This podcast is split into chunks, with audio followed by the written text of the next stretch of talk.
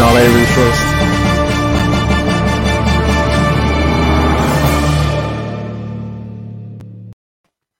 Hello everyone, welcome to the Football Bets For You podcast, episode number 6 of season 4. Lads, we've become very disrespectful to that opening little theme song there. We keep talking over it every week, so I just want to write back in. Like, every week? That's the first week. No, Connor gave a little ho yeah last week, I believe. Huh? Lads, we're going to be looking at the Prem fixtures for this week. We've one or two little questions / opinions. I lied to everybody when I said last week we were going to be looking at Burnley's kits. So, Paddy, you'll be delighted to know we're not looking at Burnley's kits this week. What kits are we looking at? We're looking at Brighton's. So Brighton are actually the next team on the list. So we're looking at them. And we have a few bets as well, lads.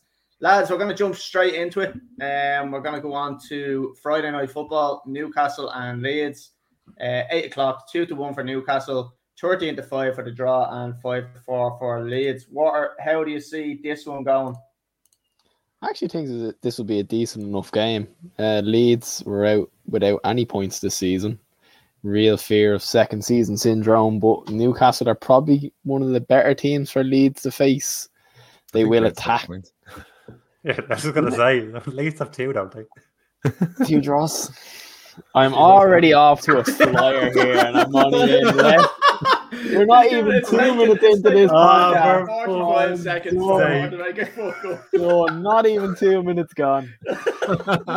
Well, Leeds are going to get their first win. We didn't rehearse this. So Leeds hopefully to get their first win against Newcastle. Newcastle will attack. I think Leeds will have enough defensively and hopefully they can get back to winning ways. Obviously conceding a lot of goals. Newcastle are against the likes of United, conceding 4, conceding 2 against Southampton, and conceding 2 against Villa. Do you think how do you see them turning it around defensively? Like, do you see you don't see them being able to prove? Do you think that has to become a tactical thing where they change their style of play, or do you just think the players just need to tighten up a little bit? Like, well, I think like they've already played United and Liverpool. Like that's 50% of their games, so they've already faced half of the top 4. Mm. So. I think it's probably a bit harsh on them as well. Now, they're -7 goal difference now. I'm looking at the table here, so that's definitely a statistic that is correct. That is my new tactic. So look, I think it's going to get better for them, but I think with the first 4 games, it's just not looking great, but consider they have already played United and Liverpool, so I'll give them a bit of a break defensively. Fair enough. Connor, what do you reckon this one? Do you think this will be a good game? Leeds are favourites. Would you have them as favourites?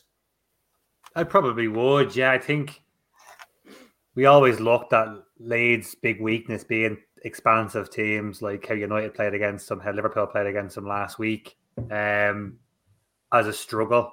I think Newcastle won't have that same go forward about them. Newcastle aren't going to finish this game with 60-70% of the possession of the ball. They're probably going to have less of it than Leeds, and that's where it's going to suit Leeds. And just how poor they've been at the back so far. I know Water said they have played a couple of the top 4. When you look at the types of goals they're conceding goals that are, they have possession of the ball inside their final third, and they're losing the ball, and they're getting counter-attacked so quickly. I think Leeds do that so well that I can see them scoring a lot of goals. It's just whether or not Newcastle can outscore them with the front 2, really. And they are fired, in fairness. Callum Wilson's playing well. Waters may say Maximum playing very well as well. So I think Leeds have enough to kind of brush them aside early on, I think. Yeah. Paddy, what do you make of this one? Do you think this will be a good game? Yeah, actually I do, because if I'm correct, I don't think either of them have a win this season. Let's look that up. No, but see, he said if I'm correct, he didn't say it wrong. He didn't categorically go, neither of them have a win. 30 shots on target. On target. Yeah. No, I'm right. No, you are, Paddy, yeah. Yeah, so yeah, they'll both be wanting to get a win out of this. I can see if it wasn't that situation, I would have said a bit of a draw. Looking at it, considering the results, but I just do feel that Newcastle might nick this one. At home, I don't think the result last week really done them any. Was it not a true reflection of the game? I thought Newcastle actually didn't play too bad against United. Two unlucky goals, Ronaldo, like kind of two keeper mistake from Ronaldo. Yeah, so they were strong looking defensively, other than the mistakes. Like I think with a lesser team, they can pick up a few points this year, and then up front on the counter, they've obviously got a few talented players. So yeah, I'm going to go Newcastle, maybe 2-1 and maximum for the fourth goal scorer. Okay, give us a score prediction, Connor. 3-1 Leeds, and I'll go with Tyler Roberts. Go back into the team. Okay, more. I'm going to go 2-1 Leeds with Ayling to score. Okay, lads, I've sat on the fence here. I've gone with a 2-all draw, and I think St. Maximum's going to score.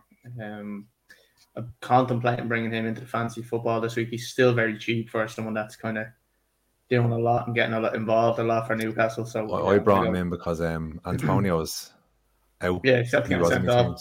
Yeah. I was going to bring, so I was in this predicament as well where like I was going to bring Antonio out, but he's only going to be gone for one game. So I'm kind of thinking I just probably hold on to him. And yellow card, wasn't it? Just leave him on the bench. So he comes back in for the following week. So I'm trying to get another striker that will play. So I think St. Maximum's a good option. Like so, yeah. So lads, we're going to move on to the next one.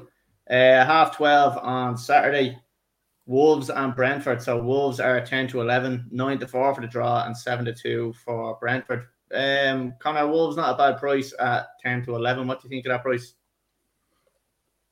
I mean, the price I think matches the form really. Yeah, they got a good win last week, and they're still not conceding very many goals. But do they have enough really to go on and to win these games? They should be picking up points. You would have said this time last year, Wolves going out against a newly promoted side, there wouldn't be any issue that they'd blow past them, but they still don't look convincing.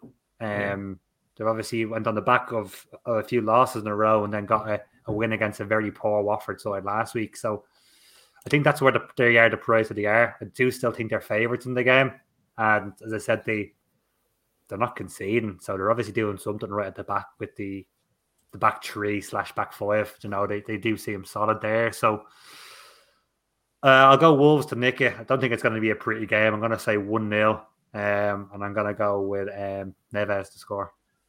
Okay. Water, before we move on, we've Shane Kavanagh here. Asked Water about my Insta statement today. What's this in relation to? For fuck's sake.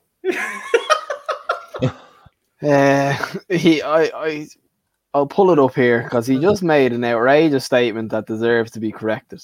I think he put up on his Insta story today.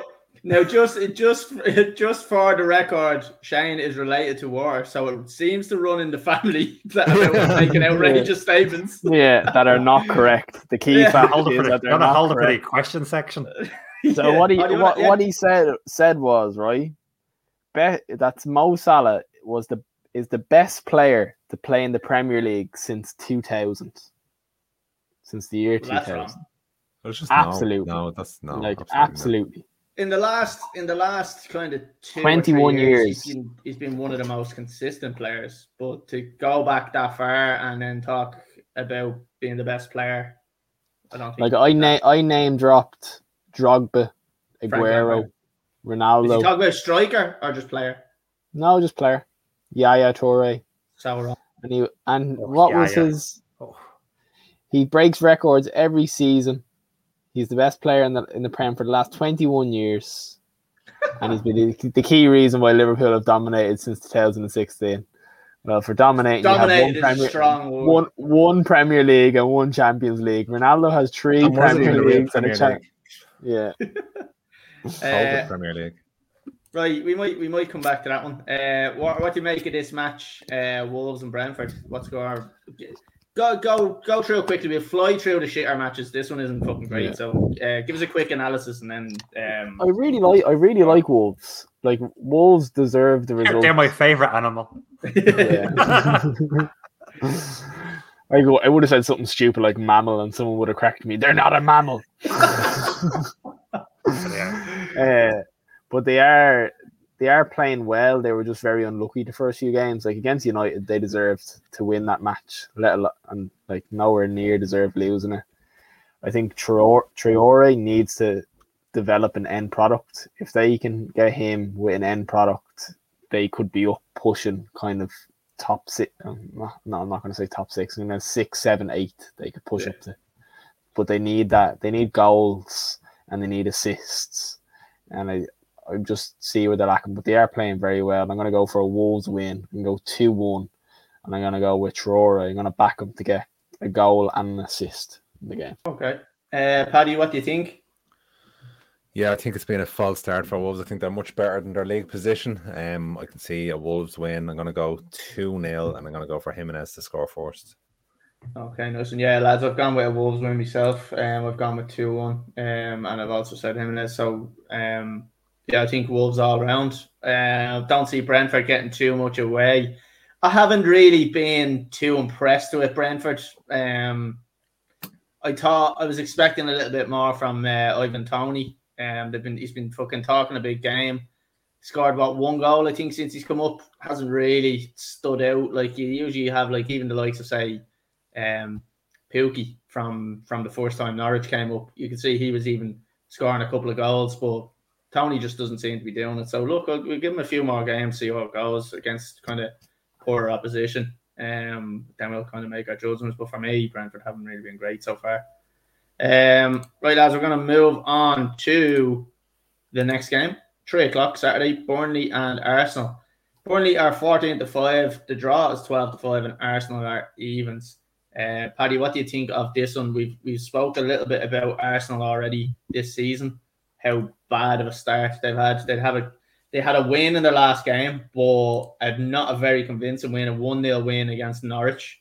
I think when we were guessing the score, we were all thinking it was going to be a rout and it was going to be about 4 or 5-0. What do you make of them? And I don't know, like what do you think there? I just think their confidence is absolutely through the floor, and I think this is the worst type of team for Arsenal to be facing. Yeah. I actually don't think Arsenal have a hope this weekend against this team. I'm going to go for Burnley all day long. Arsenal are a joke, an absolute joke. Yeah. If I was a supporter of Arsenal, I'd be devastated, absolutely devastated. I'd probably stop liking football. It's that bad, like they're relegation fucking fodder, like. Yeah. It's ridiculous. I'm going to go for a Burnley win, but again, Burnley aren't exactly going to set the world alight, so it's going to be a tight win. I'm going to go for maybe 1-0 and Chris Wood to score. Okay. Connor? Yeah, I watched actually the start of the Arsenal game last week, and for the first 30 minutes, they're as impressive as I've seen Arsenal in the last 5 or 6 years. And then after 30 minutes, Norwich got a chance, Timo Pukki at the outside of the post, and they fell off a fucking cliff for the next 60 minutes. Like, they couldn't get it going again after half time. Back to the wall stuff, it was like they were scrambling for a win away to City or away to Liverpool or away to Chelsea or something. It was like that level, but they're obviously playing bottom of the league, Norwich on 0 points. It's bizarre.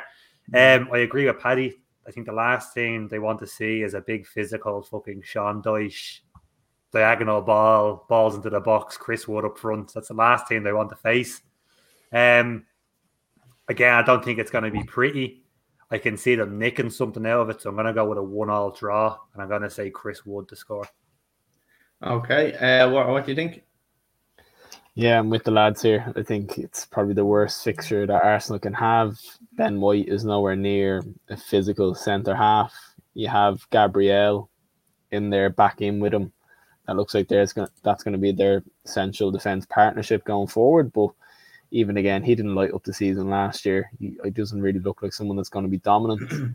I think corners are going to be really bad for Arsenal here. As in, corners and set pieces have been poor for Arsenal for probably the last 6 or 7 years. So now I'm going to go 2-0 Burnley, and I'm going to go Ben Mead to score. That's not actually gone the other way. I've gone with Arsenal to win this one. I just think a club of that size, not saying that they're actually fucking doing well at the moment, but I always think that them clubs always manage to find their way back up to kind of the top half of the table and the top kind of 6, or let's say for Arsenal's case 8. So I think they're going to start doing it. They are going to start picking up points against the likes of these teams, I think anyway. So, and I think this is probably going to be one where it's, again, like Paddy, like you were saying, it's not going to be a team they want to play, but I think they know the shit they're in, unless the players completely have turned against Arteta and don't play for him at all.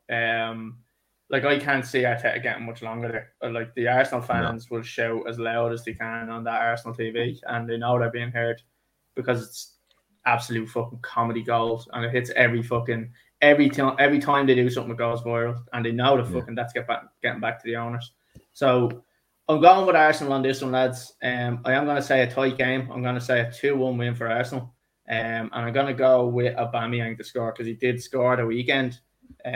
So hopefully he can kind of continue on his little form there. But I think evens for Arsenal don't often get it, especially against a team like Burnley. So I'm going to jump on it when I can. Probably not the best time, but sure, look, that's take these chances in life. Right, lads, we're going on to the next one. Liverpool and Palace. So 1-5 for Liverpool, 11-2 for the draw, and 12-1 for Palace. Massive price for Palace. Conor, coming to you, obviously being the Liverpool fan, what do you make of this one? Obviously, look, Palace getting a very surprising 3-0 win against Spurs. I don't think any of us thought that was going to happen. They always have them kind of. They have them kind of players like Zaha and stuff like that who can kind of turn it on, but just don't do it enough. I'm not sure if you've seen, but they have a new striker called Edward, and he came on and he scored 2 goals straight away. So he looks good. What do you think for this game for Liverpool? Do you think they're going to just bash them anyway? I think they need to not let it get to the same way that Spurs let that game get to, where they let moment players take over. The likes of Zaha, Edward is a moment player. And they gave Palace 3 or 4 chances in that game, and basically they converted them. I know Palace went on to dominate the kind of the last 5-10 minutes then, because they were already a goal up and a man up. But if you give them the chances, they will score, in fairness to them. And they did last week. I didn't see it coming myself. I've been very convinced with Liverpool so far in the league. I think they are back playing good football. The team selection last night against AC Milan, I didn't get to see the game because I was too busy out running the show and the spa well myself. But the team selection was surprising. I think the team selection is what almost let them down in the end. But no, I can see Liverpool putting Palace to the sword early on, so these moment players can take over basically towards the last quarter of the game. So I'm going to say 3-1 Liverpool, and I'm going to go with, based on his 11 shots last week and his 1 goal, I'm going to go Sadio Mane. He wasn't as bad as he was last week against Leeds. Outrageous. Right, so we do have a question in the question section there related to Liverpool, so we'll hold off on that one. We've only got 1 more game after this, and then we'll be into that. So, how do you see this one going with Liverpool? I think they'll dominate this game. Yeah, I think they do. I think they are probably up 90-95% of the force they were when they won the league. We've watched them a few times, and like they've just been so efficient.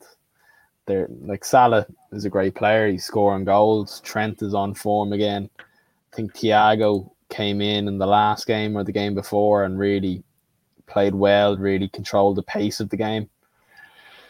They have big players, and some of them are on form. And if you can get Sadio Mane scoring 20-odd goals a season as well, you can... I don't know what Conor was laughing at there. All right. Okay. I would imagine he's laughing at this. But the hatred I have at Divock Origi. Big cock Origi. Yeah, big cock Origi, yeah. I lost me train of cock. Train of cock? He's got it on the brain now. It's going to be an easy Liverpool win. I'm going to go 3-0 Liverpool with Salah to score. Nice one. Paddy, what do you reckon? I watched the Crystal Palace game last week. They were very convincing. But again, Tottenham just didn't really show up either. You know, the player sent off, deservedly so. Liverpool had the bad injury last week, so you would wonder, will they miss? Like, he was playing every game this year so far, wasn't he? Yeah. Who was it? Harvey Elliott, is it? Harvey Elliott. Yeah, he started every game, wasn't he?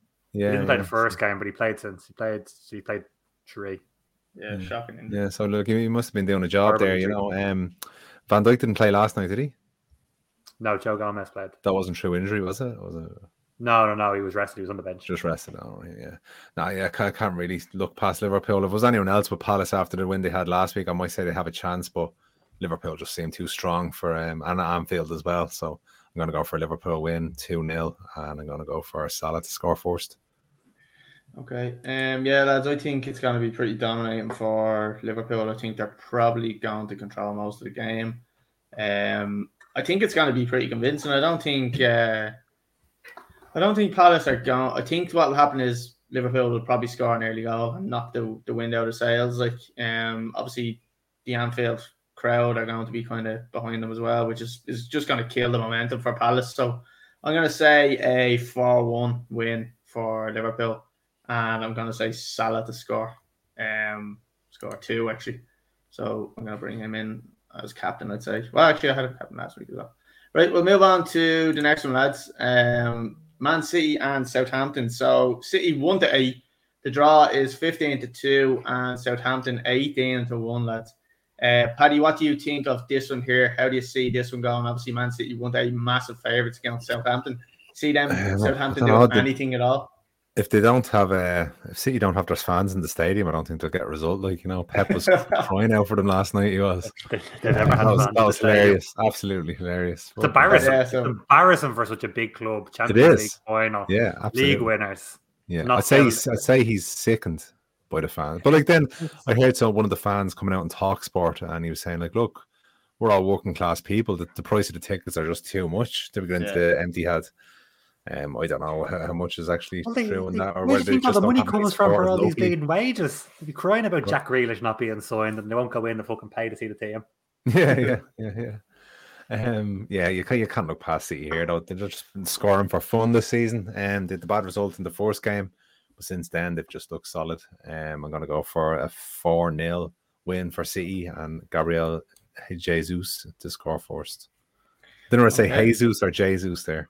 So he said Jesus instead. Yeah, he said Jesus. I said that Jesus. What do you reckon? It's going to be a City whitewash. I could see this being 4-0 City with Grealish grabbing two. I don't think there's much to talk about. Like, City have been on form, even without a striker. Grealish has been playing well.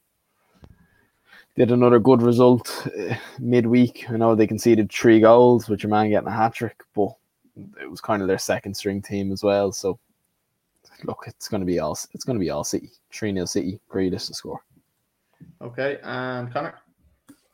Yeah, I can't look past City either. I can see them conceding, though. I can see Southampton getting something and maybe getting something early on, and then City just coming back and just cleaning up. So I'm going to go 4-1 City, and I'm going to go with Bernardo Silva. He's been in a bit of form so far this season. Yeah, for someone that was like really highly expected to leave, he's playing very well, isn't he? Yeah, he is. I'm going to say the same. Yeah, he's quality, yeah. Very similar to David Silva. Like, he's actually still only young enough. Like, I think he's, 26 or something? I actually thought he was a lot older than that. I'm pretty sure he's like 26, around that age. I'm going to say the same, lads. I think it's going to be a pretty convincing win for Man City. I'm going to say a 3-0 win for City. And I am going to say Grealish to score. I think he's just hitting that bit of form now. Lads! I never done me fucking intro. You never did the fucking... you didn't at all. You never done the graphic. That's embarrassing. Right, lads, I thought you were going to say you didn't say good dogging, but... Okay. Right, we're moving into the next thing, lads, which is...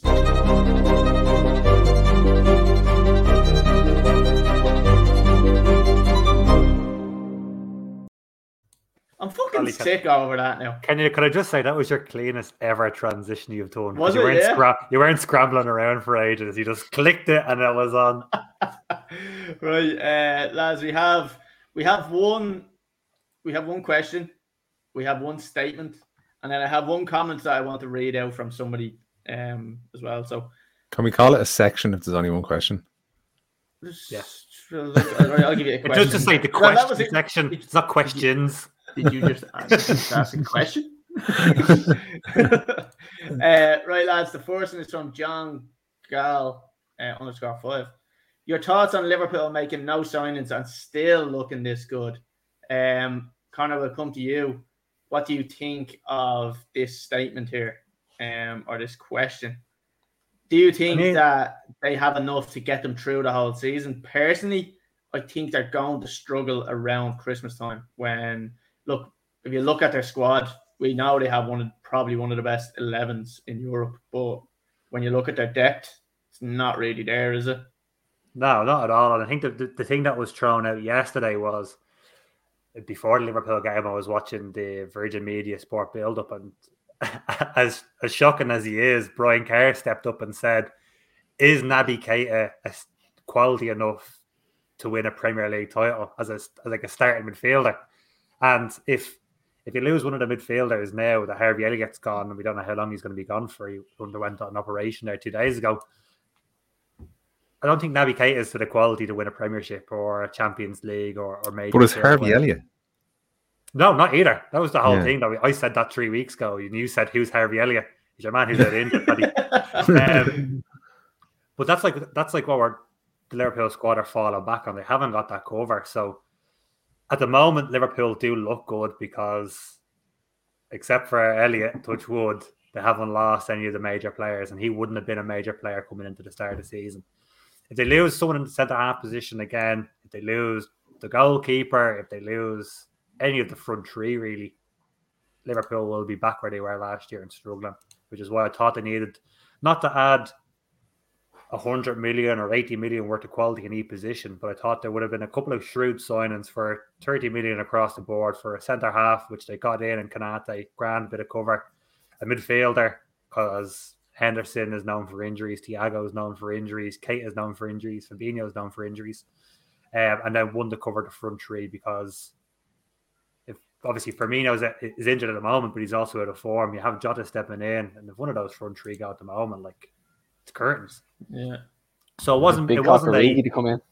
Big Cock like, and that's what Klopp came out and said last night. He's like, we didn't get the offer that we wanted for him, and I was like, yeah, but he hasn't played. No one's going to come and offer you 30 million for Origi when he sat on the bench. He scored some important goals, but he's only seen, 12 games in the last 2 years. Like, no one's going to come in with a 25 million quid offer from. So I don't know what they were expecting on that. Delusional to think that, isn't it? It's just, I don't know if it was delusional or not, or if he didn't get it and because the club didn't want to sell him for that low, and he was trying to boost Origi's confidence to say, you're not a 10 million pound player that West Ham put a bid in for you. You're worth more, just to try to help the lad's confidence. I don't know.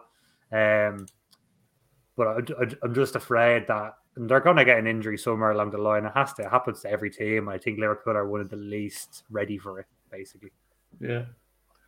Or what do you think? Like, do you think they have the depth? Like, do you think they can pull in? Look, you can get big performances out of little players when there's bigger players around them.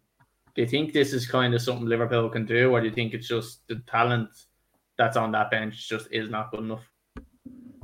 No, I don't think it's decent to a standard, but decent to win the league against a powerhouse Man City and a powerhouse Chelsea, definitely not. Like, if you look at City's bench and Chelsea's bench compared to Liverpool's bench, there's a stark difference. Yeah, I think it's poor planning on their side because they let Shaqiri go. They knew they were this thin in terms of the areas. That's funny because Shaqiri is anything but them. Get the biggest toys in football. But in terms of, like, where's your planning? Where's your planning for this? You know he's going. You've seen what happened when you got so many injuries. So where was the change? Like, I can't. That just comes down to the owners, does it?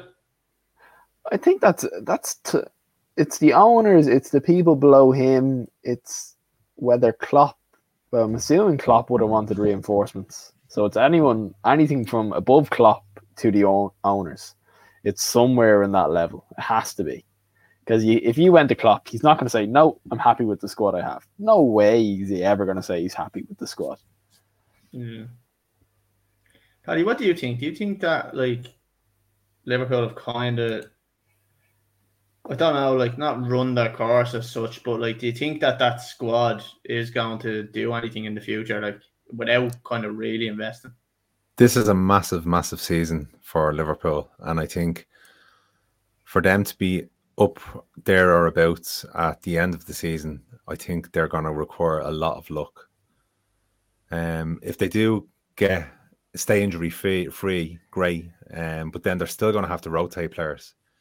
And I think Liverpool's big issue, and what happened last year with Liverpool, was they lost a couple of games on the bounce. And when you lose your confidence, and I think Klopp's teams play a lot on confidence. You know, like he gets them so up. And then you can see when the pressure's on, when they start losing a couple of games. And that's when around the Christmas time, if they can lose a game and react and come back the next game, they'll be okay for the season. But I think if they lose two games in the trot, you might start seeing a few cracks coming into the club.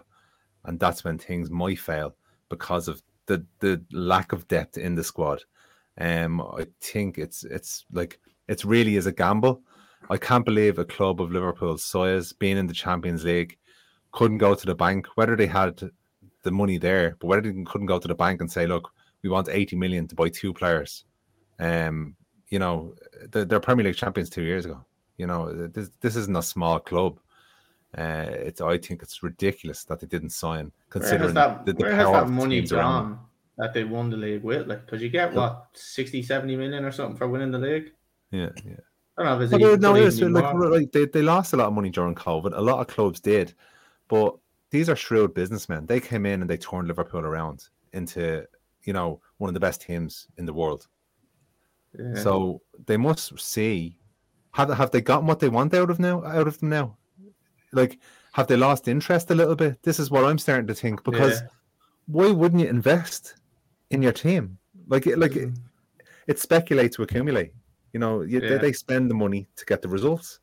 And if it doesn't work this season, it will all come back on the owners. And after the Super League last year as well, Liverpool fans will not be happy.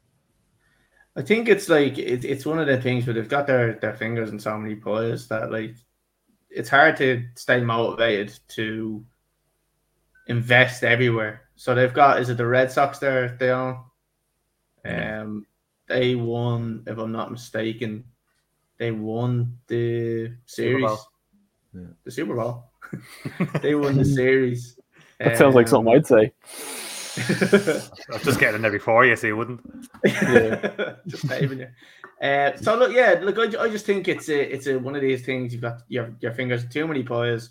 You have a great 11 there. You're kind of, it's almost like that person that you work with, and the boss kind of just lets them go off and do the simple job, and they hear nothing from them, and they know, like, they're not causing any trouble, they're not doing anything wrong. You just kind of let them be, but they pay no attention to what's going on. And to me, that just seems like what's happening with Liverpool, where the owners are kind of just like, right, just let Liverpool go there, see how they get on this year, and then we'll make decisions when the fucking crowd start shouting and saying they want us out. We'll start maybe throwing 50 or 60 million in and buy a fucking player to shut them up. Like, the key will be if the sporting director Michael Edwards steps away or not. So Michael Edwards is the brains behind Liverpool being in profit from the transfer window. Basically, he's the reason why Barcelona now owe Liverpool another 20 million quid because of Coutinho playing 100 games for them. That was something that he just packed on.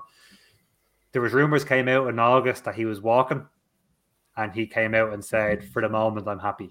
So I think the disconnect is between, say, the management side of the club, Edwards, and then between Edwards and whoever is above him. I think that's where the disconnect is. And if he walks away from the club, which, judging by his comments, he's threatened to do in January or in the summer, I think that will show where that issue lies and where on that kind of scale it actually falls to. Question for you, Connor. Question for you. If it is the question section, Paddy. Yeah. I'll teach your own words now. End of season. Klopp's a winner. When he didn't get backed by his last club, you know, ended badly. How long do you think Klopp will give Liverpool without being backed before not getting sacked? Because he won't get sacked. I don't think he will. But before he goes, I'm out here. Because it must be frustrating for him as a manager. And it's not as if he'll be short of jobs. He can take his pick. So do you think end of the season, if he doesn't get promises going into the summer of serious money to reinvest in the squad, he's like, I'm out here?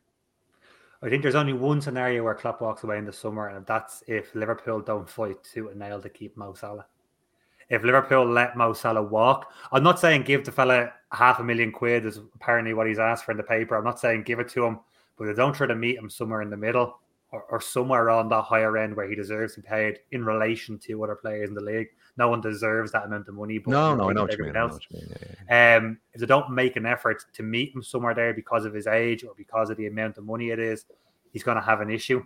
But we touch on this a lot on the podcast. I don't think Klopp walks away from things. He lets his contract run out and he goes on gardener's leave. He takes a sabbatical. I don't see him renewing his contract in 2024. So at the end of the 23-24 season, he will not renew his contract at Liverpool. He could win the Premier League for the next 3 years until then and everything that was available to him. I still think he walks away. I don't think he walks away before then unless the board start going against his current players. And so far they haven't. Have much longevity, do you think? I mean, in terms of like, do you think they're building for the future as well with the youth? Like, I know they have a couple of young players coming in and all, but realistically, it's a bit of an aging team, Liverpool, isn't it? Like, in terms of they're at the prime, most of a lot of the players. Yeah, they're definitely not. They're not building for 5 years' time. Yeah. They can say it all they want, and there is some good players coming through. But like no, Everyone wants to build for the future, but that's a myth. Like you cannot build for a future. Of course you can. Like how though? Because your best players have always done it for a decade, 2 decades. You're always going to have your best players at the age of 28, 29, 30, whatever they may be. Like, yeah, but you have a core of like your players at their peak. So say the spine of the team, and then you around that you rotate. Yeah, but you're 20-year-olds, 21-year-olds. You're still going to purchase players in the meantime. Like, so when you lose them prime players, you're going to purchase. So like this whole thing of bringing everyone up through the youth. And the I'm not talking about the ranks. I'm even talking about buying young players in general. Yeah, right, fair enough. I thought you meant as in coming up through ranks. No, no, I just mean that's the future. That's a myth that we all dream of, like where we all bring our youngsters up from the under 21s and they're fucking brilliant. Like, but no, I'm buying a couple of 21, 22-year-olds. Yeah, you know, I don't know why he has to work with in the fucking. The war chest, like basically. So he went out, he bought Kanate, 21-year-old French centre half, in the position that they probably need cover in. As I said earlier on, or I said a couple of weeks ago, I don't see him featuring a lot this season, but he's definitely one for the future. He's got the physical attributes to match the likes of Van Dijk. I don't know if he has the brain for it or not. I've not really seen him play, to be honest. But if he has to sell to invest, he's going to have to sell more bodies than he can buy. So that was the likes of getting rid of Shaqiri, getting rid of Marco Grujic, getting rid of all these players for 8, 9, 10 million. And they drum up 45 million this summer and they bought one player for 28 million. So I don't know where does that surplus go into his kitty now for January or for next year? Does it go straight back into the Yanks' pockets, who have already profited over 100 million in gross transfers off of Liverpool? Like, they're in a net since they came in, because they came in, they sold Torres, they sold Suarez for lots and lots of money. So he's not exactly getting that back to spend. And I can see why he will get frustrated, but I just can't see him walking away from a contract. I can just see him letting that run out and then saying, right, see you later, and taking over Germany. Right. Yeah. Lads, I'm going to move on from that. There's a good little debate there, so I'm going to just press on to the next things. There's a comment there I want to cover off, Colin. I don't know if you've seen it. Okay. This one here. Yeah, from Shane Cameron. Water spends 10 years in college to get on doctor's wages and still uses the headset that comes with the box in the PS4. I mean, he's talking facts. He's talking straight up facts there, Mark.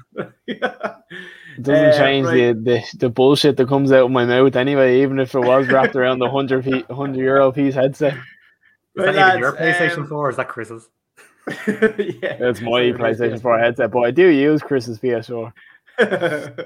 Lads, the next thing was from the podcast, man. Can you please stop this stupid fucking fashion show? It's not a question, so we can't answer it. Yeah, exactly. I don't have I'll answer that one. No, it's not a question. No, I didn't see any question mark. Lads, another thing I just wanted to just read out a comment, because I was on Instagram and I just seen something. Look, this is kind of in regards to United last Tuesday.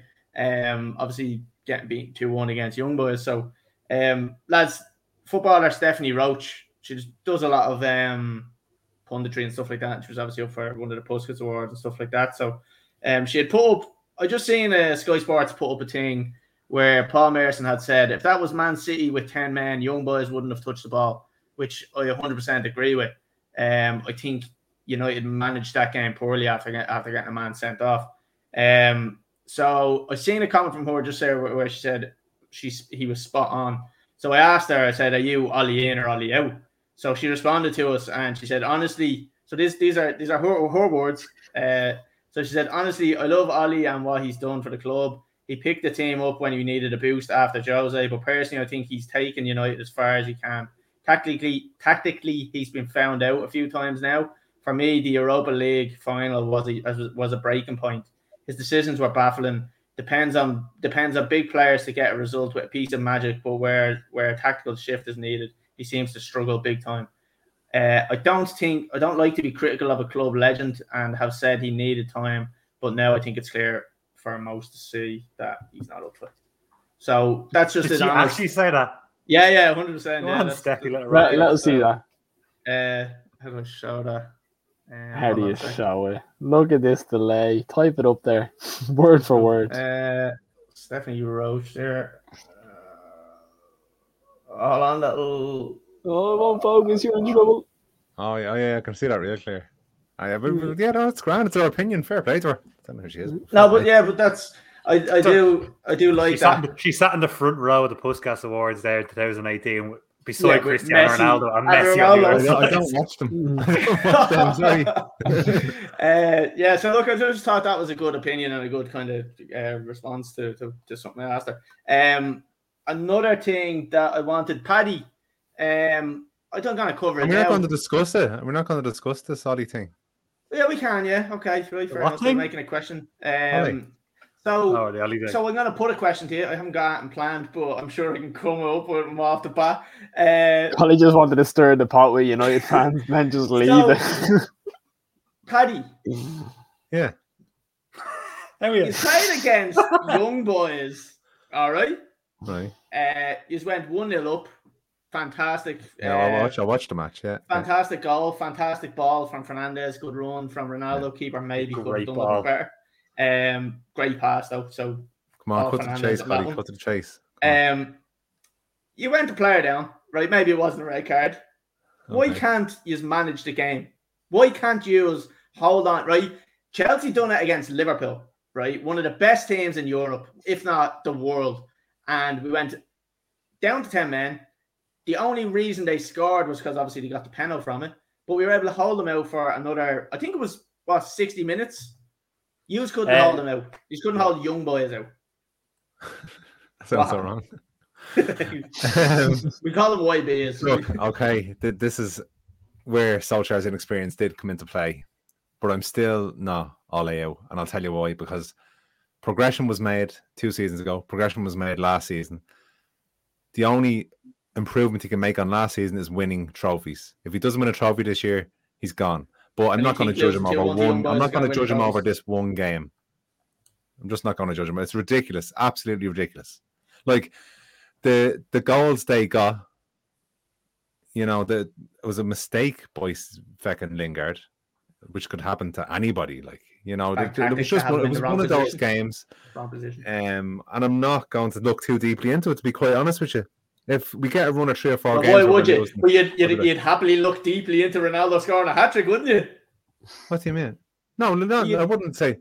Hold on a minute. Everyone's saying Ollie, you can't sack him over that. A player gets sent off. No, you can't. That is just the icing on the cake. Well, then you're fickle. As a supporter, you're fickle. As a Manchester United supporter, if you say Ollie already. He's had Sancho. He's invested in Sancho. He's invested in Varane. What's this got to do with one game? We had a player sent off, and then they got lucky goal. And then he took Ronaldo off. If that had been 1-1, okay, then we would have been saying, okay, it would have been kind of glossed over, okay, down to 10 players. They got a lucky goal in the last minute. He didn't take Ronaldo off early enough. They took Ronaldo off. They took Fernandez. He didn't take Ronaldo off early enough. No, he didn't take him off early enough. No, he should have got... Yeah, but some exactly people are saying they should. But some people are saying then they shouldn't have took him off at all because he was a threat, which I don't agree with. So like, you can't do wrong for right in a game like this. This was just a fucking disaster after disaster. The first game of the year, like if we get through the group stages now, it'll be forgotten about. It'll be forgotten about, and we probably will get through the group stages. No, he's 100% will, but I just think I don't think it'll be forgotten about. I think it's way blown out of proportion. I'm gonna pull this comment up because I think it's one of the best comments we've ever had into the show. Bruno's pass was a Collie Spalwell special, and I want to say that again because I don't want anybody talking. Bruno's pass was a Collie Spalwell special, and that's all I'm gonna say about that. You should have seen them last night, Shane. Fucking hell. Who was the pass to? Chris making that big run. Lads, look, we'll cover Ollie again when he loses next week. But Paddy, actually, one thing I do want to come to you too is you went to your first game with Paddy Junior this week. Yes. And do you want to tell us a little bit about that? How was that experience for you? Yeah, I was always, I was Portage United, but then the Irish League, I always thought, it's shocking and all. The quality is really poor. And I've always thought to myself, I'd love to live in the UK to be able to go to, a game once a week. It's my local team, Portum. I went down to the game last week, and it was such a great experience. They held 6,000-7,000 people. There was only half allowed in because of the COVID, but the atmosphere was great. To be able to just ramble down the road, support your local club, and it was a good, decent quality of match, I have to say. That was his first ever match to bring him to go and see. It's what football was made for. It was brilliant. I have the video here. If you want, we can show the video and we can have a look at the video if you want. Yeah, well, go ahead. Yeah, go ahead. Because I think this is brilliant. I think it's just a great moment in terms of like someone, a young kid, kind of just coming up, his first game at a match, his reaction to a goal. I think it's a brilliant video. So I really like it. So I'm gonna just share it with the folk at home here. Hold on, we'll bring it up big screen. So, for anyone that's listening on Spotify, this isn't going to make sense here, so just go on to YouTube. I know, now, I don't know if you're going to hear the sound on this, are we? I don't know, why wouldn't you? Can you hear the sound? No. What? No. Can't see the video either. It's very jumpy. No. It's not coming through properly. Yeah, you fucked that one up, Collie. Yeah, it's not... Your intentions were right, though. You could probably just play it on your phone and hold it up to the screen. Yeah, I could do that. I'll do that because I do want to get just the sound in it as well because I think it's really good. So I have it on the Instagram page for anyone that kind of wants to see it on the Instagram page. I know it's something I'm gonna have forever. You're frozen again.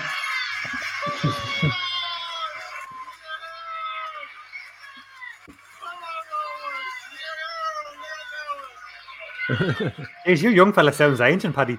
That's me. I got so excited. Collie, it's all stopping all over the place. Is it? Yeah, check it out. It must look shit on the screen. But look, anybody, I do highly recommend you go onto our page on Instagram and check that video out because I think it's a deadly video. So it was an experience of a lifetime, and I'd recommend it to anybody to go and see. Even lads, we should all go down and see. Do an Instagram live from a Shamrock Rovers game some night. All of us go down. Yeah. That would be good. It's great now, I have to say. It really is. It's good. I was playing with Newt tomorrow night if anyone fancies it in the FUA Cup. Rovers? No, Rovers got knocked out by both. I was playing with Newt. Nah, fuck that. Poker night tomorrow. Yes, poker night tomorrow. So, right, lads. Look, we're going to move away from the question section. The one that Paddy said can't really call a question section because. Have to take this on. I didn't say you can't call it. You probably contributed the most to the whole section. The question section. Yeah. Right, lads, we're going back into the matches. So, I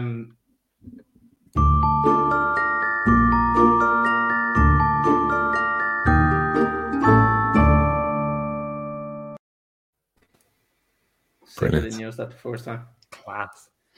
Right, lads, back on to Saturday's matches, 3 o'clock, Norwich and Watford. I just want score prediction on this, lads. Shocking match, 6-5 for Norwich, 23-10 for the draw, and 23-10 for Watford. What do you think score was? 1-1, Cantwell to score. Okay. That's all I can contribute. Okay. Connor? Yeah, two worst teams in the league. 1-1 is Malissar. Okay. And Paddy? 0-0. 0-0. Okay. And lads, I am going with a 1-0 draw. Not as well. Fair, yeah. Going with 0-0. I'm sorry, 1-0. And I'm going to say Pilkey. I'm going to say Pilkey to score at home. Right, we're moving on. 5:30, Aston Villa versus Everton. 7-5 for Villa, 23-10 for the draw, and 19-10 for Everton. Paddy, what do you think for this one here? Yeah, Everton, get a couple of good results. Aston Villa taking a bit of time to settle without Grealish. I can see another Everton win here. Be tight though. I'd say it'd be 2-1 to Everton, and Calvert-Lewin score first. Okay, nice one. And Connor? Yeah, I agree with Paddy. Rafa at the reins, in fairness, at Everton so far, and not doing too badly with a below average squad, even for Everton standards. So I'm going to say 2-1 Everton as well. And I'm going to go with, just because of his outrageous goal, fucking nasty, I'm going to go Andros Townsend. Yeah, it was fucking unbelievable, that goal. And Water, did you give me one? No, I think it's going to be Everton. Really liking how they're playing at the moment. I think Damari Gray has a new lease of life with Everton as well. So I'm going to go with 3-1 Everton with Damari Gray to score. Okay, yeah, I don't think I haven't been too impressed with Villa this season, lads. I know they've signed a lot of attacking kind of players and stuff like that, but for me, I just still think that Everton are going to win this one. I think it'll be a tight enough game. I'm going to say a 1-0 win for Everton, and I'm going to go with Calvert-Lewin to score, because he's been pretty much fucking on form this season, so. Right, lads, the next one we have is Brighton versus Leicester. 2 o'clock on Sunday, Brighton 13-8. We will be admiring their kits in a few minutes. 11-5. And I will say, lads, I'm a big fan of the away kit. Draw 11-5 and Leicester are 17-10. Connor, how do you see this one going? 17-10, massive price for Leicester in this one. Would that tickle your fancy? It probably would. Brighton not conceding too many goals. Shane Duffy back in the form he was in 2 years ago. In fairness to him, he went to Celtic. He had a fucking nightmare. Before he left. Yeah. He's been playing well so far this season in an Irish jersey as well as in a brilliant one. So, I can see Leicester probably. Did you just kiss the badge? Yeah. Was that in support of Stephen Kenny? Just you saying Ireland. Maybe kiss it. Stephen Kenny out. Chris Hughton has been sacked by Nottingham Forest. Get me in. FAI, you hear me now. Hear me now. Booyaka. Get Chris Hughton in immediately. That's all. Scabby game, I think, though, still. I'm going to go 1-0 Leicester, and I'm going to go with Jamie Vardy. Okay. Paddy? Yeah. Leicester are going to win. And they're going to win convincingly, and they're going to win by 3-1. And Jamie Vardy's going to score first. Okay, and what? Didn't know what we were talking about there when you first. It's going to be close, but I don't think Brighton will have enough to beat Leicester. I'm going to go 2-1 Leicester, and I'm going to go Tielemans to assist Vardy. Okay, so you're giving us an assist and a couple. Nice. I've gone with Leicester to win as well, lads, and I think it'll be a 1-0 win. Don't think Brighton will score in this game. I'm going to go with Damari Gray to score because he's been fire. Right, lads, on to the second last game of the week. Sunday, 2 o'clock, West Ham 10-3 versus Manchester United 3-4, and the draw is 29-10. What do you think? Are we not? Is no one going to pull him up on that now? Damari Gray is going to score for Leicester. Is no one? No one's going to say anything. Who said that? Cully did. I thought it was me. I was shitting myself. No one's going to pull that up. I was waiting for you to jump in, Water. Because Water gave him as a goal scorer in the game before that. And then Cully came in afterwards. I don't know what you're talking about. We'll be clipping that, and I didn't say it. So, I was waiting for you to dive in, Water, and saying, like, that was the same thing I said for Everton. But, didn't say that. No, don't know what you're talking about, lads. Right? Clip it right now. That shit. See, the great thing about it is no one will ever know because no one will ever watch this. So they'll only see it on the Instagram, so no one will ever clip it. Paddy Coleman knows. Your dad knows. You're a shame. Right, come on, let's get back to it. Water, what do you think? It's probably the best time to play. As soon as I said that, I was like, oh, no. I was looking at Water going, call him out on it. Water, sorry. I think it's probably the best time to play West Ham because Antonio's suspended and they're playing midweek. They're only playing on Thursday. So, and I don't think West Ham probably have a big enough squad to survive midweek games and weekend games. So, look, the result for United was shocking. A lot of it was down to manager choice and substitutions and the inability of the midfield to hold or control the game. Did the manager choose for Wan-Bissaka to make a stupid tackle? No, but he chose to go five. He chose to go five at the back, and which was the issue. It's so really it's really three at the back. It's five. At the end of the day, we didn't have a holding midfielder there to control the game. That's all we needed. We needed someone in there to pick up the ball, pass it left, get it back. Because they didn't have enough holding midfielders. Usually we have two every game. No, I'm not talking about holding midfielder. I'm talking about controlling midfielder. I mean, you just said holding midfielder. I wasn't listening to what I was saying. What is going on here? Short-term memory loss. Yeah. So just to clear that up, Water, you wanted a controlling midfielder, not a holding midfielder? Yeah, a controlling midfielder. I'm a Pogba up one of them now.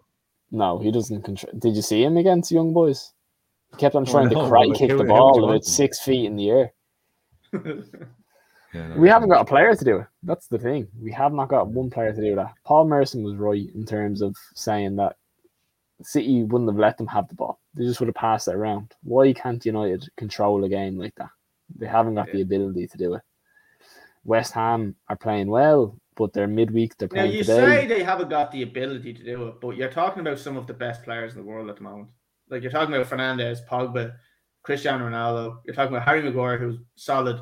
Varane, one of the best defenders in the world. Aaron Wan-Bissaka, who can play a pass. You're talking about Luke Shaw. Whoa, hold on. I've said some ridiculous stuff, but you said Aaron Wan-Bissaka can play a pass now. Well, you relax there. He can around the back. He can't cross the ball. But he can pass backwards. That's what he can do. Yeah, and then your wingers as well. Saying he was watching can pass backwards. God, look, Jesse Lingard can pass backwards as well. Sending off. We were absolutely in control of the game before. But I want to know why you couldn't control it after it. Because we had a player sent off. Jesus. So did Chelsea. We're playing against a Champions League team. Like, these were unbeaten all season as well. In the Swiss League. Scoring for fun. Steady on, Paddy. I can't believe you just said that as well. Watch this one League of Ireland game. Thinks everyone's fucking Barcelona. No, golly, you're frozen there. Some funny faces. I just think it's ridiculous. I think it's being blown way over proportion. Like, it's not. We didn't lose against like Arsenal or something. For fuck's sake. Fair enough. So, what are you, Ollie in or Ollie out? I just want to ask that question. I'm Ollie in, but in terms of, I would like to see a change in substitutions. Substitutions are probably his weakest point as a manager. That I've shown. How many times are we going to just like? He has till the end of the season. How many times are we going to pave over the bad decisions? From the manager. No, we're not paving over them. He acknowledged them. What do you want to do about the job? And it's mad that he can learn on the job at a club the size of Manchester United. It's been slow progress. You probably would have got faster progress with a different manager, but we tried Van Gaal, we tried Mourinho, and they didn't get us anywhere. None of them had this squad. So look, Collie, the culture, but the culture is fantastic. And the squad, and look, it's United now. Like, are the best I've seen since Ferguson left.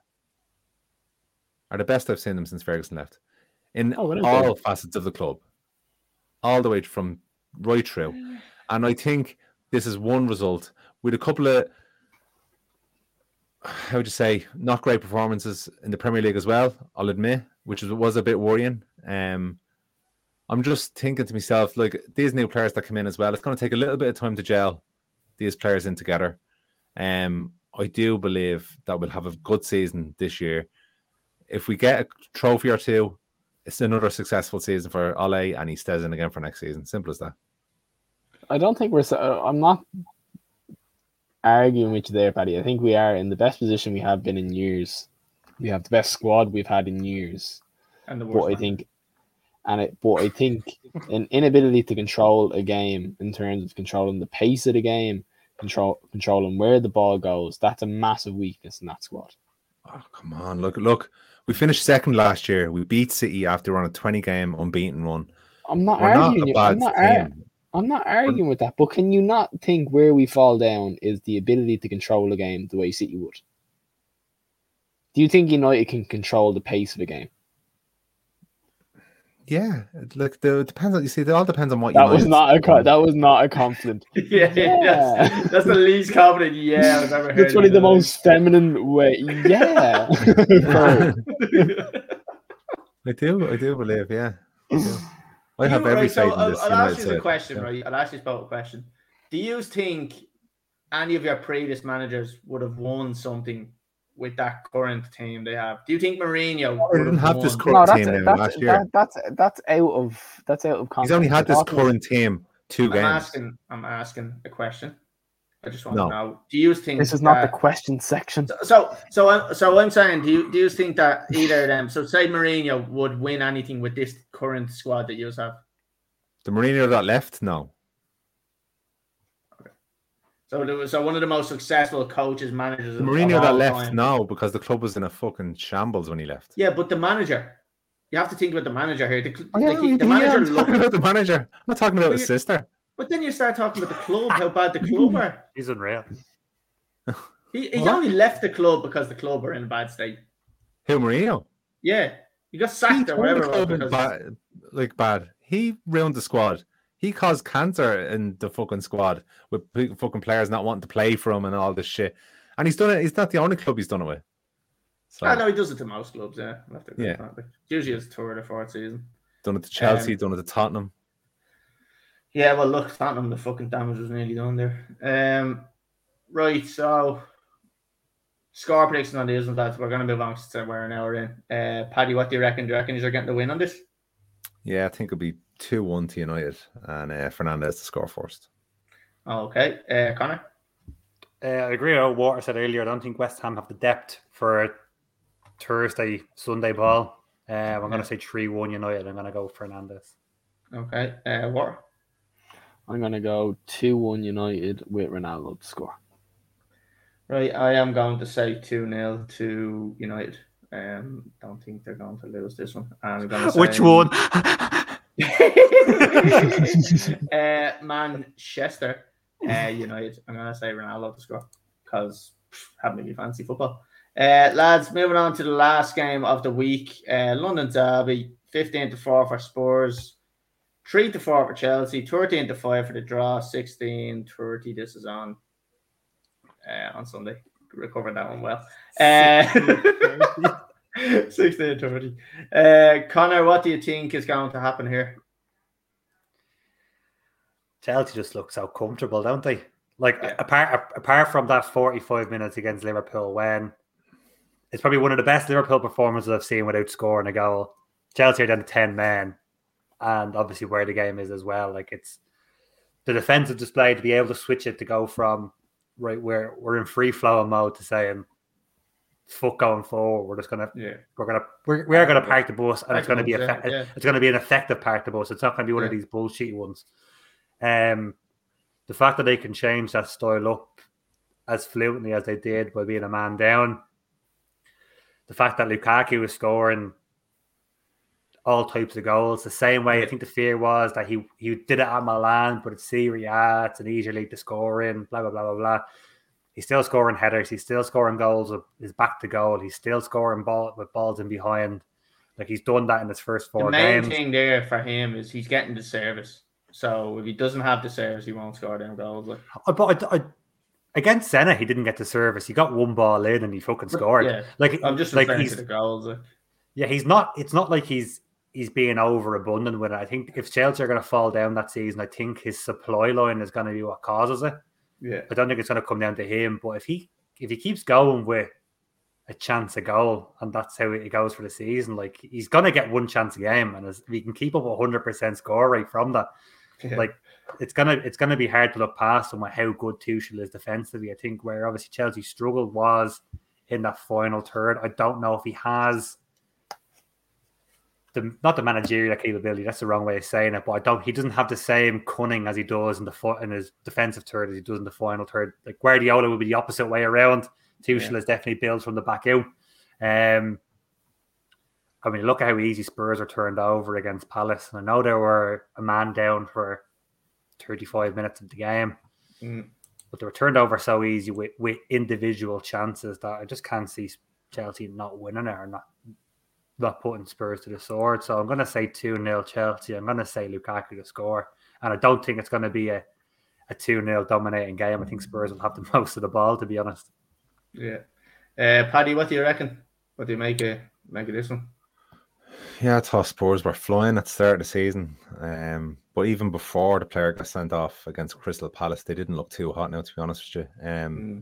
So I'm going to go for a Chelsea win. I think it'll be Chelsea. And Nick, I'm going to go for a 1-0 win and Lukaku to score. Yeah. Okay. Spurs also drew at Rennes this evening away from home 2-2. Okay. Chelsea did. Spurs. Spurs.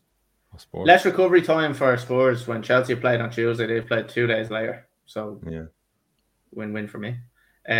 War, what do you think? I can't really see anything past Chelsea win. No, sorry. I am loving all this fucking praise Chelsea again, because there's been so much fucking bullshit I receive from you. And it's just to hear you just talking so well of Chelsea just makes me happy. Do you not see now how deserved the bullshit talk was? Like, it's where we like are. It was. No, but like this time last year, we were slating the manager because the manager was wrong in the team that he was playing. You're not wearing a Chelsea jersey today, Connie. So far, the manager is right. I can't argue. Yeah, so like I'm not fucking chatting shit about Chelsea. I'm saying if they play well, they stay well, and the manager is making a mistake, which I thought Frank did last year, but playing too defensively. Well, then we're gonna say it. He built the squad. I mean, he built the team. And rock and roll. He wasn't successful with that team. Well, I mean, got the Champions League, which we won. Did the season before? Got the Champions League. We got to the last 16. Sorry, Warren. I rudely interrupted you because I was so happy about all the praise that Chelsea received. Give me some more, please. Well, I'm going to revert back because you were such an absolute dickhead about that. So I can see nothing but a Tottenham win here. They're going to pull out of the bag somehow because it's the derby. I'm going to go with 3-1 Chelsea. I'm going to Kane to score first. Oh, it's a thing of beauty, lads. I've gone with a Chelsea win as well. I've never been as confident in a Chelsea team as I probably have now. I'm just loving the style they're playing, loving the way they're playing. I'm loving it even from the defensive point of view. Everyone talks about the attacking, the fucking flair and all that shit.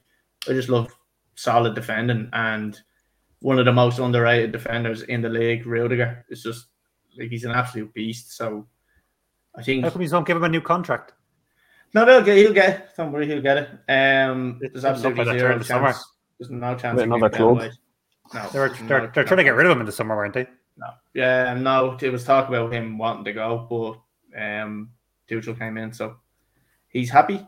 Lads, again, this is, and there's no, it's not having a dig at yours, but I just thought before this, United and Liverpool fans just did not watch Chelsea enough to have a valid opinion. I think now teams are starting to watch them and starting to take notice. And Paddy's gone into OBS because he's fed up with the bullshit. Paddy's board just fried there. Lad, sorry, I've skipped over a load of comments from Shane here, so we're gonna run through a few of them here. Townsend goal was a Connor Spalwell special. You gonna take that one, Connor? I'm not gonna call him bullshit on that one. I've clipped it, so you assume he's talking about something that didn't happen. War, we're definitely related. Salty much. West Ham are winning 2-0 against United, and successful year ? He's never had a successful year. Another successful year, sorry. Classic. Is Connor sponsored by Murray? Conor, can you confirm or deny that? I mean, I'm open to partnerships, sponsorship deals with anybody. Like that's just how I'm array. Any alcoholic beverage, I will drink on this podcast. I will drink if it's free. Are you gonna get the new Guinness Nitro thing?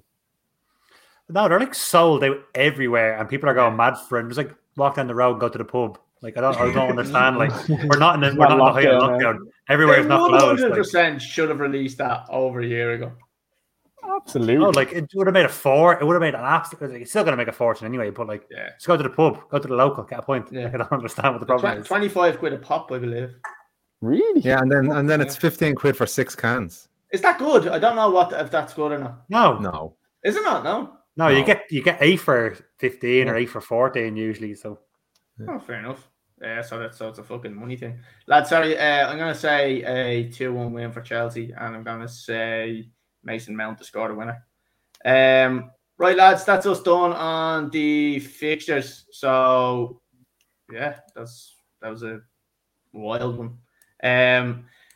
Sorry, I know we looked at it earlier, that video, and I made a balls of it, but I believe I've got this sorted here now, so I can actually probably show this again. So here we fucking you can unmute yourselves, and because it'll go into mute as soon as I play this. So Paddy, you can talk over if you want, or we can just watch it and then we can have a chat about it at the end.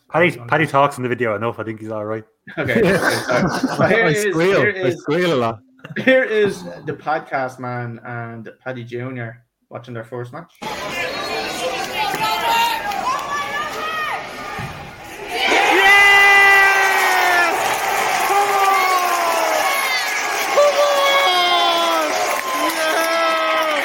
Come on, Robert!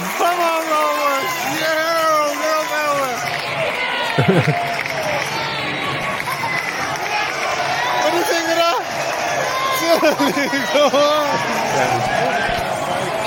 Come on, Robert!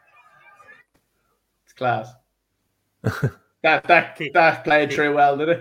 Yeah, look good, yeah. Yeah. What'd you say? I said, look at the keeper. Just have to criticise the football. I'm sorry. Right, lads, we're moving on to the next thing. So here it is.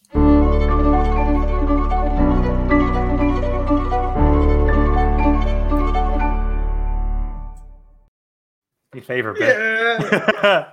Paddy's gone. Paddy's favourite part of the show, lads. We are in the fashion show, lads. Welcome to the house of fashion.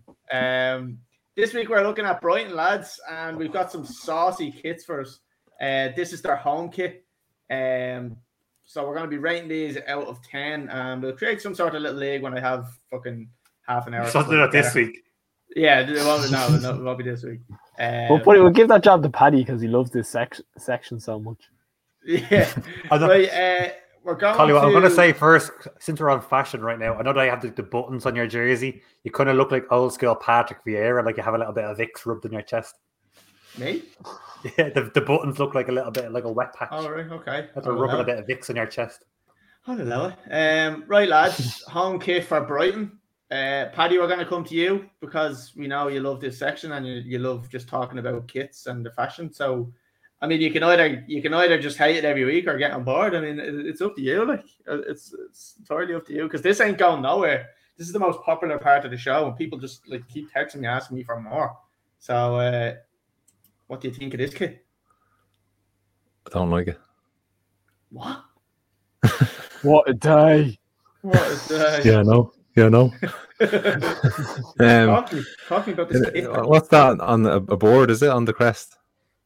Seagull. Seagull. Oh, jeez. There's lots of animals on the crest, isn't there? There is. What did we have last week? A wasp or a bee? There's a bee.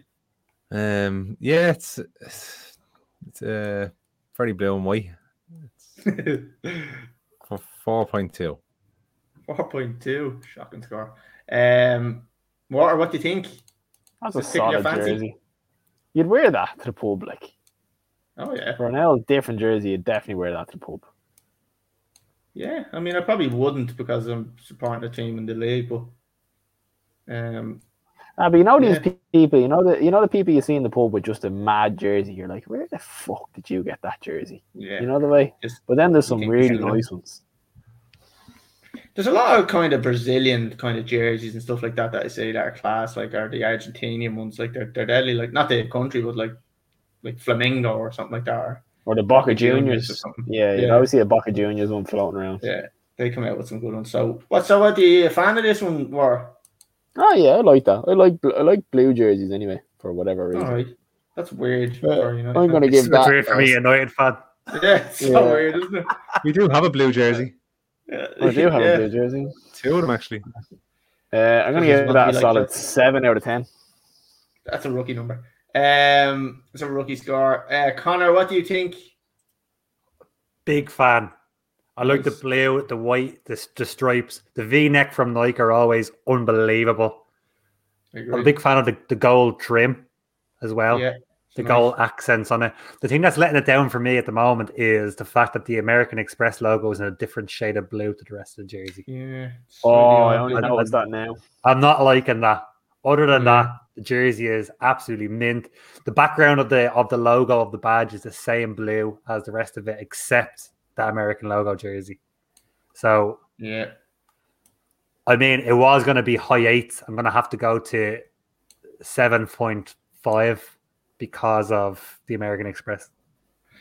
Yeah, I'm up in the 7s with you here on this one. I literally said 7 rookie numbers. That's a rookie number. Yeah, 7.5. You said 7.0. We want 7 points. We don't want no round numbers. We'd love 7 points. 7 points. Yeah, I'd love 7 points right now. I'm in the 7s. I'm not saying I'm giving it a 7, but it's going to be a 7 point something.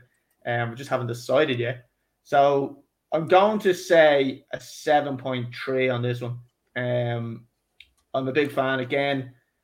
I don't really mind that too much. The color in the middle, I don't mind it too much. I'm a big fan of the Nike kind of symbol there. I like the way they have that gold. So I've got the gold tick.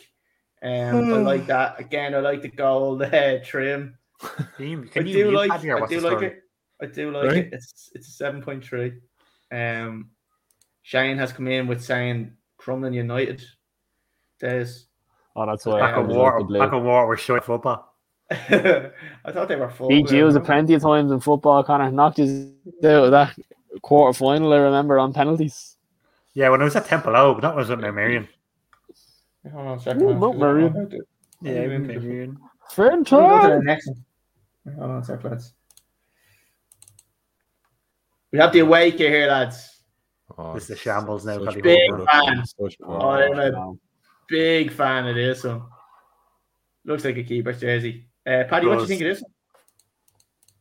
Like the colours? 7. That's a big score from Paddy. Big score. So he likes this one. He's impressed. Give us scores, okay? I'm just giving scores. It must match the colour of his missus's eyes or something, doesn't it? He loves it. I'm not talking about it. Look at him. He loves it. You know what I'm getting him for Christmas? Yeah. What do you think? Are you a fan of the colours? No, it reminds me of the Chelsea jersey for some reason, so I'm actually not a big fan of it. Okay. I do like the crest, though. The black and white crest on Brighton's is really nice, actually. They should just do a white jersey of that, and that would be nice. Where did you ever see a plain white? Seagull, well, you never know. Okay. What score are you giving it? Well, I'm going to give it a solid 6. Again, rookie numbers. Connor, what do you reckon?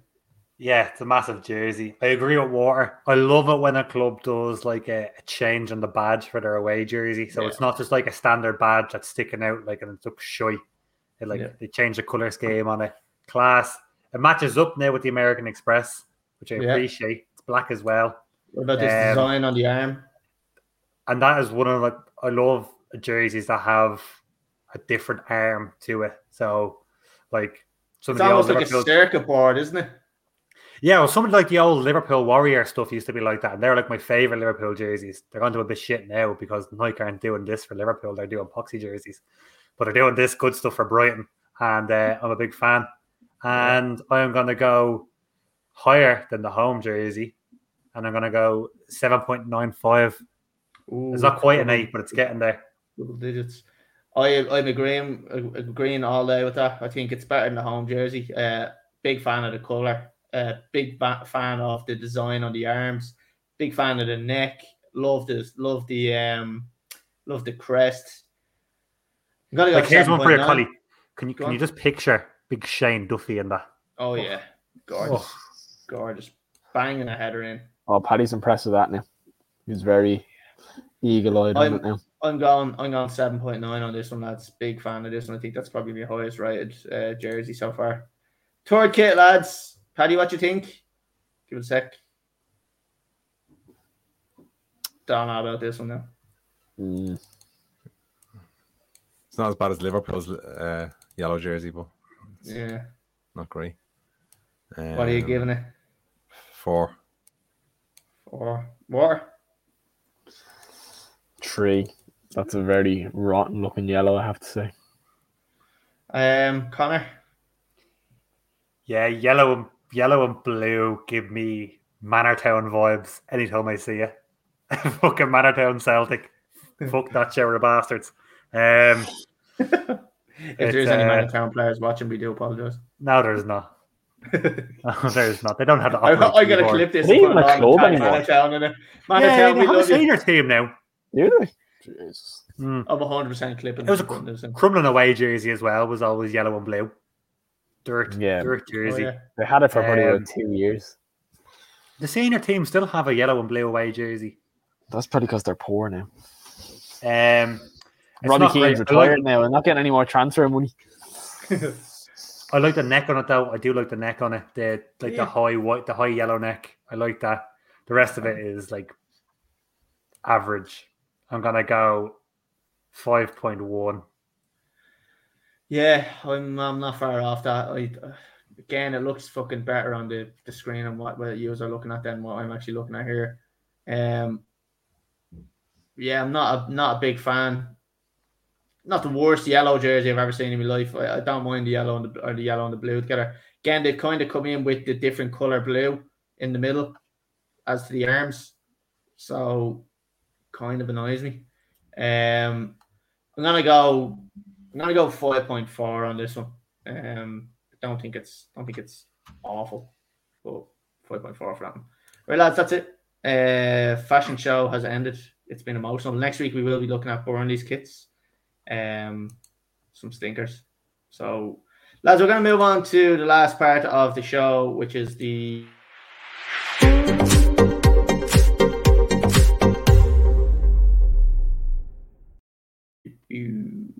betting. Lads, have you done any bets for me? Paddy, I'm not sure. Have you done your 10 to 1,000 challenge? I presume we're starting again. No, we'll do it closer to the weekend. And we have no progress on that, I believe, have we not? No. I'm failing miserably also at that. I haven't also done mine, but I have other ones done out. So, Connor, have you any done for me? I've got no bets done, but what I do have is 10 seconds of skills of crypto for you.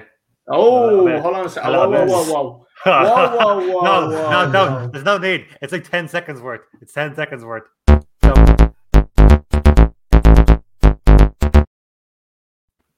Don't you dare try talk about crypto on this fucking podcast without hearing that. During the week, there was a fake tweet went out. Someone hacked Walmart's Twitter and put out a tweet saying that Walmart were going to accept Litecoin as payment.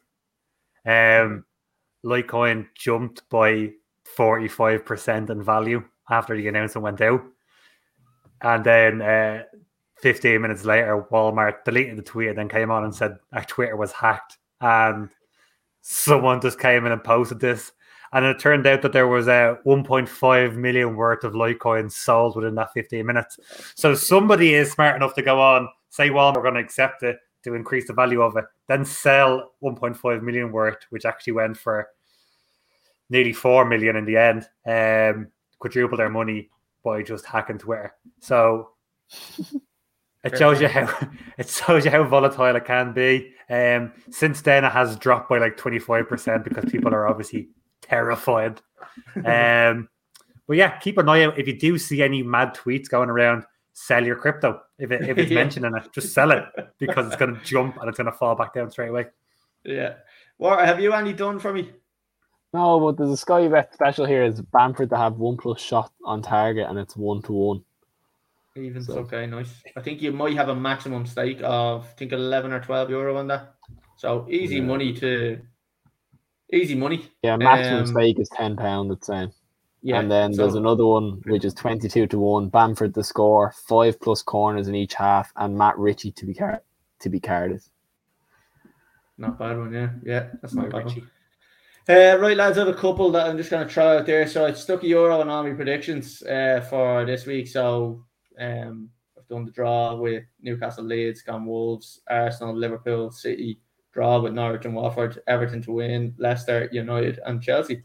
So that €1 will get you back €1,472 and 2 cents.